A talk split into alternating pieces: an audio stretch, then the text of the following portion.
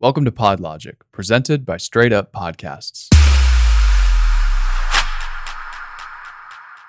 Okay, so you've got your podcast, and now you're probably wondering how many episodes should I be releasing within a week, within a month, within a year, and how much is going to be too much? Well, one of the things that I've come across during my time podcasting is that sometimes less is more one of the things that you really need to keep in mind is is the quality of the content the same if I'm putting out 5 episodes a week or am I better off putting out only 3 episodes a week if I can really dedicate to writing out really really really high quality content for those 3 episodes.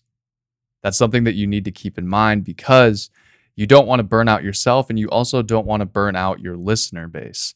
If there are just too many episodes for them to even keep up, then you're going to burn out your listener base. They're not going to be able to keep tuning into every single episode if you're putting out one every single day. However, if you're putting out two to three really high quality podcasts a week, then that's something that more listeners are able to keep up with. And two to three a week even might be too much at that. So I would recommend if you are a podcaster where this podcast is not providing a, a, significant portion of your income, if it's bringing in any income at all. If you have a, a full time job outside of doing this podcast, I would recommend sticking to about one or two a week.